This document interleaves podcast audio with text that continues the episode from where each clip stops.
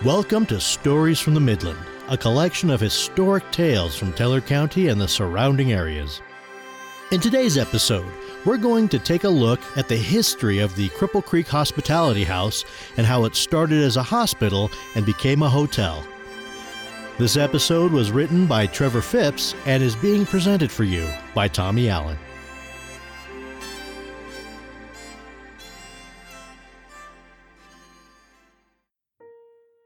When most people think about staying in Cripple Creek, they usually book a room at a casino to enjoy everything the town has to offer. However, the city is also home to a couple of independently owned hotels that offer a combination of history and charm. The Cripple Creek Hospitality House and Hotel St. Nicholas pride themselves as being independently owned hotels that are both inside historic buildings. And each of these properties used to be hospitals back in the gold boom era of the Cripple Creek Mining District. The Cripple Creek Hospitality House now sports 16 hotel rooms and several RV sites open during the summer to make it a top class, family friendly destination. People who wish to visit Cripple Creek overnight have the option of staying a few minutes away from the downtown strip where they can have quiet nights in a historic setting. In 2010, owner Rick Leonard and his family first discovered the building, which was owned by the Mackin family at the time. Then in 2014, Leonard, Gail Diley, and Michael and Kay Duffy decided to purchase the building. The business has been family owned and operated ever since, and in 2023 they will be celebrating their 10th summer season. When we first walked into the building, we knew we'd stumbled onto something truly unique, Leonard said. We got that feeling of being taken back in time over a hundred years in just an instant. The history of the former Teller County Hospital. In 2015, local historian Jan MacKell Collins prepared a document describing the vast history of the property.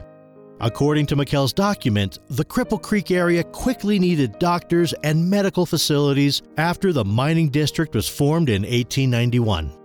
Many people came to the area to mine, but the underground mining work back then was very dangerous.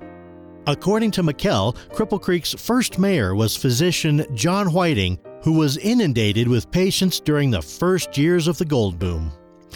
These patients often suffered from injuries that were compared to those of people who fought in war. In 1894, the city's first hospital, called the St. Nicholas Hospital, was opened by the Catholic Diocese in Denver. Two years later, Whiting, along with another local doctor, opened the Pikes Peak Hospital on the east side of the city. At that time, there were 30 doctors doing business in Cripple Creek.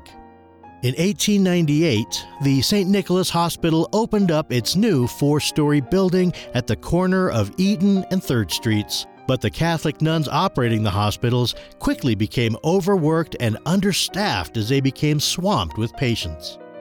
But then, as MacKell describes in her piece, the State Board of Charities and Corrections approved plans for a new county owned hospital in 1901.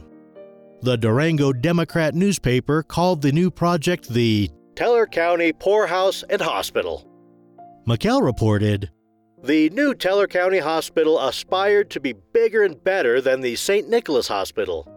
Each of the two stories spanned 4,000 square feet with a maze of wards, spacious verandas, several private rooms, offices, and even bathrooms. The roomy halls were accompanied by winding staircases wide enough to accommodate gurneys and stretchers. The final cost for the project was said to be $20,000, and even though a cornerstone on the building says it was built in 1901, the hospital did not officially open until May 12, 1902. As soon as the hospital opened, it had 15 patients who were all under the care of Dr. Magruder. According to the building's current owner, the hospital also worked as a poorhouse where indigent people lived in a ward and worked in the building.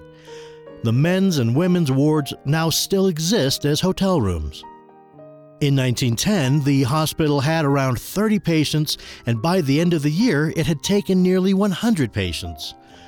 But as the town's population seemed to vanish when the mine started producing less gold, The hospitals transferred 11 residents in 1930. The hospital opened again in 1933 and it was primarily used as a nursing home throughout the 1940s. In July of 1960, newspapers reported that the Teller County Nursing Home was slated to be used for emergency hospitalization, MacKell reported. Unfortunately, the effort was a failure.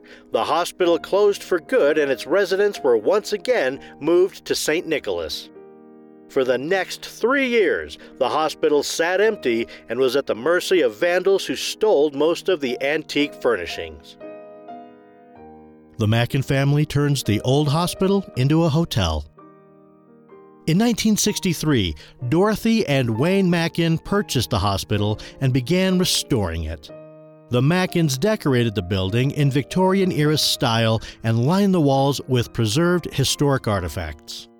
Ever since the property was purchased by Leonard and his family, they have worked to keep the historic decor and they have added artifacts to the walls. The Cripple Creek Hospitality House is a family friendly destination that appeals to a wide range of guests, Leonard said. Book a relaxing and therapeutic massage with our on site massage therapist. Reserve a room in the historic hotel. Stay in the full service RV campground. Host a family reunion or a themed birthday party and reserve the entire hotel for your special gathering. Grab a bite to eat at Docks, an on site food trailer popular with locals and serving prescribed comfort food. Thank you for listening. This is Tommy Allen, and on behalf of Trevor Phipps, have a great day. And should you find yourself staying in Cripple Creek, a privately owned historic lodging may have the charm and comfort you're looking for. We look forward to having you join us next time for more stories from the Midland. More information on the Cripple Creek Hospitality House can be found on their webpage at www.cchospitalityhouse.com.